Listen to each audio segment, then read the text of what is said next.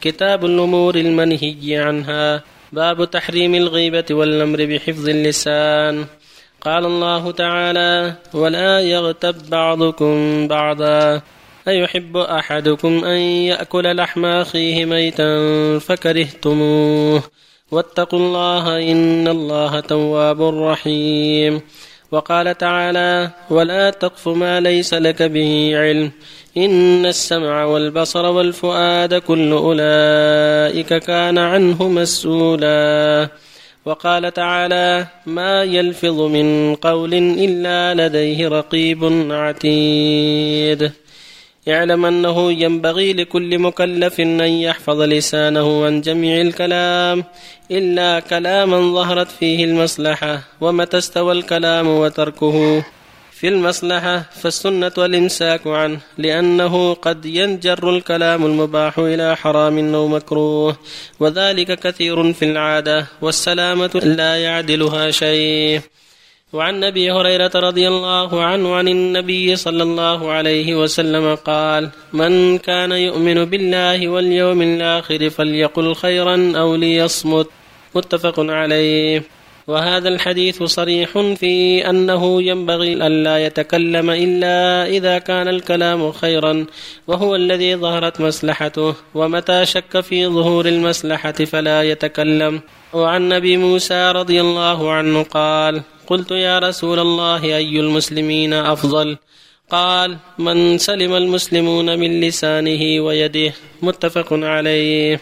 وعن سهل بن سعد رضي الله عنه قال قال رسول الله صلى الله عليه وسلم من يضمن لي ما بين لحييه وما بين رجليه أضمن له الجنة. متفق عليه. وبالله التوفيق. بسم الله الرحمن الرحيم. الحمد لله صلى الله وسلم على رسول الله. وعلى آله وأصحابه ومن اهتدى به أما بعد هذه الآيات والأحاديث فيما يتعلق بحفظ اللسان وصيانته لأن هذا اللسان سريع الحركة والغالب أنه على العبد لا له فالواجب الحذر. ولهذا يقول سبحانه وتعالى ما يلفظ من قول إلا لديه رقيب عتيد. ويقول جل وعلا لا خير في كثير من نجواهم إلا من أمر بصدقة أو معروف أو إصلاح بين الناس. ويقول جل وعلا ولا تقف ما ليس لك به إن السمع والبصر والفؤاد كل أولئك كان مسؤولا. ويقول جل وعلا ولا يغتب بعضكم بعضا.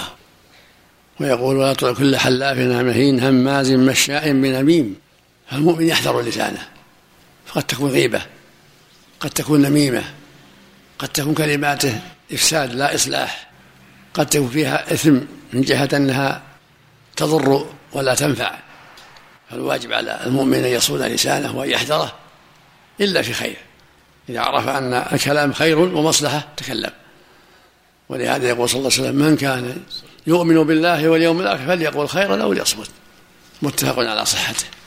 وهذا كلام عظيم كلام جامع من جوامع الكلم.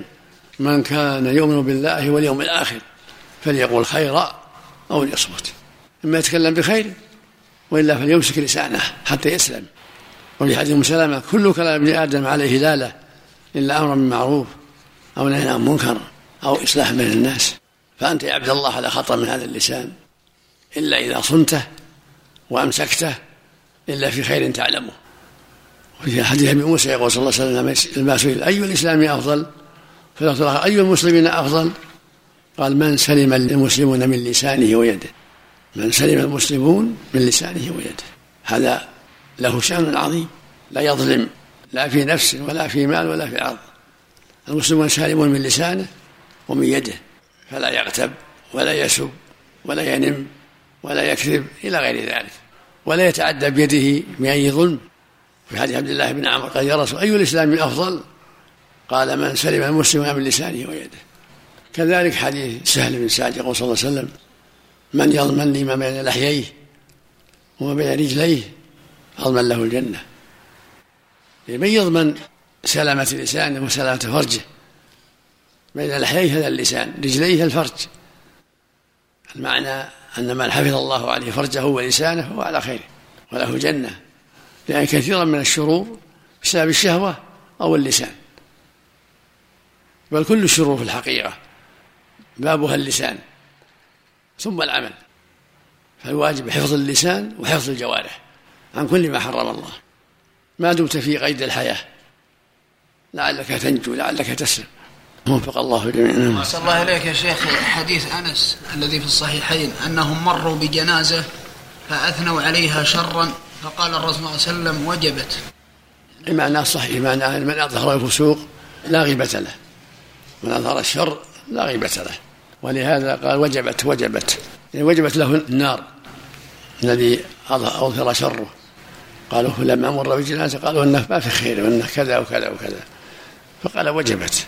ما له غيبة من أظهر الفسق. نسأل الله العافية. قوله تعالى ما يلفظ من قول إلا لديه رقيب عتيد. يعني يعني من الملائكة. معنى هذا أن أن الملك يكتب كل شيء. نعم. شيء. يكتب شيء لكن يؤخذ على ما فيه الخير والشر. إما حسنة يؤجر وإما سيئة يأثم. وما سوى ذلك يلقى. حتى خطرات القلب يا شيخ. الخطرات معفو عنها. الخطرات معفو عنها. والإنسان إذا حصل له بعض الوساوس مثل ما قال صلى الله عليه وسلم. قال له الصحابة يا رسول الله إن أحدنا يجد في نفسه يجد في نفسه ما لا أن يخر من السماء أهو من أن يتكلم به. يعني من الوسوسة. قال صلى الله عليه وسلم تلك الوسوسة. قال فما تقول؟ قال إذا وجد أحد من ذلك فليقول آمنت بالله وبما أنزل ويتعوذ بالله من الشيطان ولينتهي. هذه خطرات القلب. أقصد أعمال القلب يا شيخ تسجل يا شيخ يسجلها الملك. الخطرات الخطرات التي ما تستقر ما الظاهر ما تسجل. ما يسجل العمل اللي يستقر. إما فعل ولا قول. المواضع التي تجوز فيها الغيبة عددها وما هي؟ المواضع التي تجوز فيها الغيبة.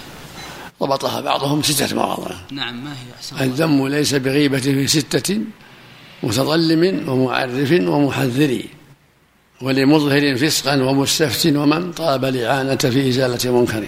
نعم. صلى عليك من كان يؤمن باليوم الآخر فليقل خيرا أو ليصمت. المقصود هل هو مثلا إذا صار في مجلس في غيبة يسكت عنهم ولا يعني يشاركهم في فليقول خيرا يعني ينكر ينكر. إذا سمع الغيبة يقول اتقوا الله. دعوا الغيبة. وإذا كان في مجلس فيه نميمة كذلك.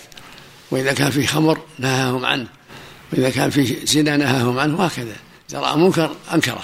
ولا فليفارق المنزل. فليفارق المحل. يبتعد. لا يجلس معهم على منكر. أو يحاول يغير الموضوع أحسن الله إليك.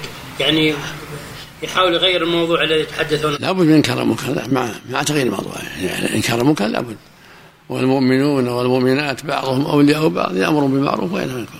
ويقول سبحانه كنتم خير أمة أخرجت للناس. تأمر بالمعروف وتؤمن بالله. قدم الأمر والنهي قبل الإيمان. لعظم الأمر. أحسن الله إليك. صحة الحديث إن أربى الربا استطاعة. لا بأس به لا بأس لا بأس به. لا بأس به. نعم نعم. أحسن إليك لما يكون في مجلس رجال كبار يعني صعب لو قال لهم يعني ولو ولو ولو الحق الحق أكبر منهم. الحق أكبر. ولهذا لما استحيا عبد الله بن عمر كما تقدم أن يتكلم في النخلة قال لا أن كنت قلت يقول أبو عمر لا أن كنت قلت تكلمت أحب إلي من كذا وكذا. الإنسان ما يحقر نفسه عن الخير. يتكلم بالخير وينكر المنكر ولو كان أصغر القوم. كلام ابن القيم يقول يستحب الإنسان أن يبدأ بمدافعة الخطرات السيئة لئلا تتحول إلى همم. واجب هذا هذا واجب. مدافعتها واجبة. وتعوذ بالله من الشيطان. حتى لا, لا تستحكم عليه. جزاك الله الله.